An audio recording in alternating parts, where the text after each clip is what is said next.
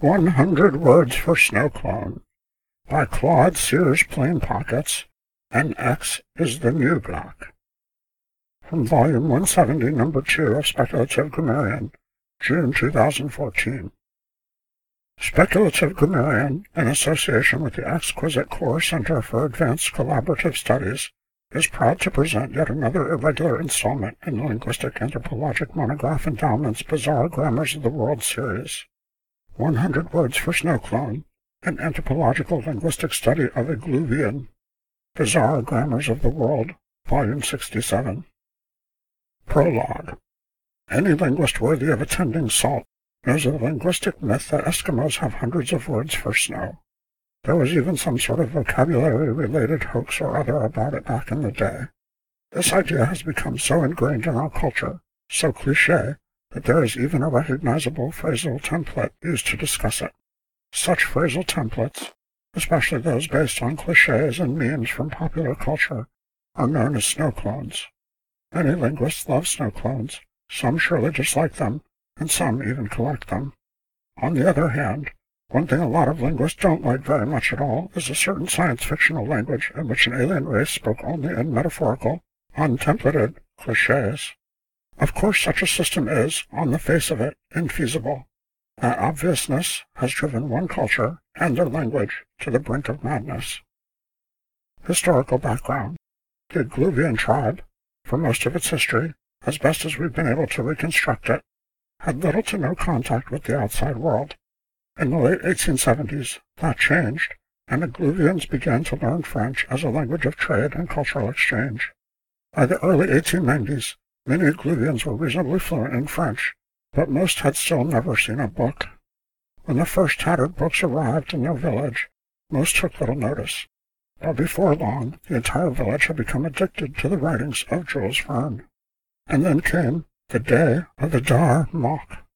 Ever since the Igluvians read that now little-known story, they've been afraid that some other language, be it French, Japanese, English, Spanish, Portuguese, or Swahili, was going to infect their language and culture with these sorts of virulent clichés and rob them of their rich oral history. As a result, they've discovered and become experts in indigenous varieties of mimetics, rhetoric, and linguistics, with a particular and peculiar focus on clichés and other templated language. This focus has led the Igluvians to have the richest and most complex terminological system known for discussing templated language, cliché transmission, and cultural contagion, linguistic and metalinguistic data, and metadata. Unfortunately, the Igluvians use clichés, templated clichés, terms for templated language, templates for describing templated language, metatemplates for describing metaterms, and more, and that's just the preschoolers. As a result, we have had a very hard time deciphering their language. So far, we've only managed to understand about 5 words. Here they are. Aches, a thing. Face shape, an allusion to a literary source one has not actually read. Skimo, a comparison with a common misconception. Cheap shop, a dreadful pun based on a snow clone. For example, the place that launched 1,000 chips. Why, another thing. Fortunately, we are familiar with the Slater method, registered trademark, and the Igluvians have parlayed their parlez-vous into a reasonable command of English, better than most native-speaker undergraduates at least.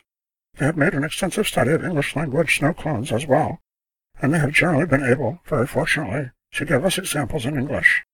Phew! We really don't want to figure out what to make of this example. Quote, "Alas, I am very vexed to say that Y lives have been taken away on the last Z day of 1879, which will be W'd for a very long Q," unquote. At first they wanted to share several of their wisest proverbs with us. After a small handful, we had to cut them off. They were making us dizzy. Here are a few of the least vertiginous. In Igluvian, no one can hear you scream. They prefer to wait until you quote an unknown literary source. Is this the face that launched 1,000 ships? Because that would explain the bruises. You had me at newt, but I got better. Of great interest, of course, are the concepts the Igluvians have devised for discussing snow clones and their ilk. Below are freely translated and explained, mostly by our informant, Maya Theric-Sizoi. Maya assured us that all of these are monomorphemic in Igluvian. Monoclonal snow clones have only one slot. For example, I, for one, welcome our new ex-overlords. Also, biclonal, triclonal, tetraclonal, and rarely pentaclonal. Polymonoclonal snow clones have multiple slots, but all are filled with forms of the same word. As with X's, we don't need no stinkin' X's. Polyoptal snow clones have multiple slots, one or more of which can retain the word from the original cliché. X is the new black, or X is the new Y. In space, no one can hear you Y. In X, no one can hear you scream. In X, no one can hear you Y.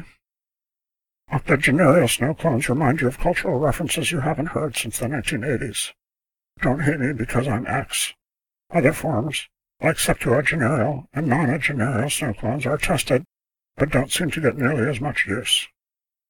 Temporal misattributional snow clones are those that have had a surge in popularity in recent years, such that young speakers are unaware of either the original source or the time depth of the source. For example, in Soviet Russia, XYZU is technically octogenarial, but speakers born after 1990 seldom realize this. Snow-social snow clones mark the speakers belonging to a particular social group. As popularity waxes and wanes, this marking can change over time. Originally, X is the new black came from the fashion world, and all your X belong to us belonged exclusively to computer gamers. Both now enjoy more widespread currency. X's, we don't need no stinking X's, still marks the speaker as a fan of cheesy 1970s screwball comedy westerns. Focal snow clone, one designed to enhance the speaker's air of rustic authenticity, such as Xer than an adjectival noun in a location in P with a catchy PP, instantiated, for example, as jumpier than a Republican PR flack in a room full of statisticians. Prestige snow clones demonstrate knowledge of elite canon, for example, the absolute phrase. Covert prestige snow clones get you local coolness points. We're not saying it's because coolness, but it's because coolness. Dr. No clones are characteristic of megalomaniacal villains, who will at you now, negative affect adjective noun. Co-clones require one person to start, another to finish. Cyclones are multimodality and require heavy breathing or eye-rolling. Oh, sarcastic adjective, now pronoun gets to verb. Phonoclones are snow clones requiring that terms have matching sounds. For example, extensions of ho-go till you no-go. The Igluvians further categorize certain subtypes of snow clones that emerge from the attempt to realize a snow clone. That is, they are not types of pattern, but types of instantiation. For example, Cupertino snow clones are ones derived from a mal-spell-checked version of a different snow clone, such as pogo till you nougat, or deictic expression is a defiant Y. Snowcorns are snow clone-egg-corn hybrids, as in layman's terms, which could be analyzed as either. English snow clonology is popular among Igluvians, and they even have names for particular constructions. The naive copular snow clone, to XU is to YU. The fetal visualization snow clone, CX and I. The fetal visualization snow clone, X honey X, almost there, you're doing great. The fractal scale snow clone, there is an X such that X contains, sustains, and retains X, and conversely. Yeah, I can't for the life of me remember their name, snow clone. Mr. X, I presume? The X-rayed snow clone. What the F is going on here?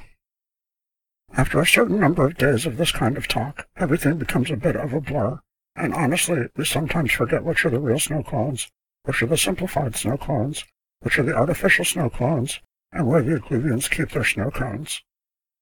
As is so often the case, English has, despite the Igluvians' extensive study and long-standing paranoia, begun to exert its linguistic hegemony over the Igluvians and their language.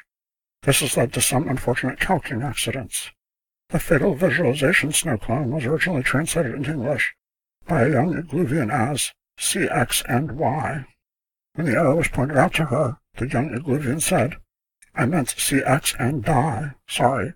The Y-die rhyme snow-cloned me." We worry that before long we will discover to our dismay that English is the new Igluvian. To interfere or not to interfere, that is the question. Tentative conclusions. More X is necessary to unravel the intricacies of this Y, Said research will require more and abundant Z. Clods are plain pockets, and X is the new black. Somewhere where no X has wide before.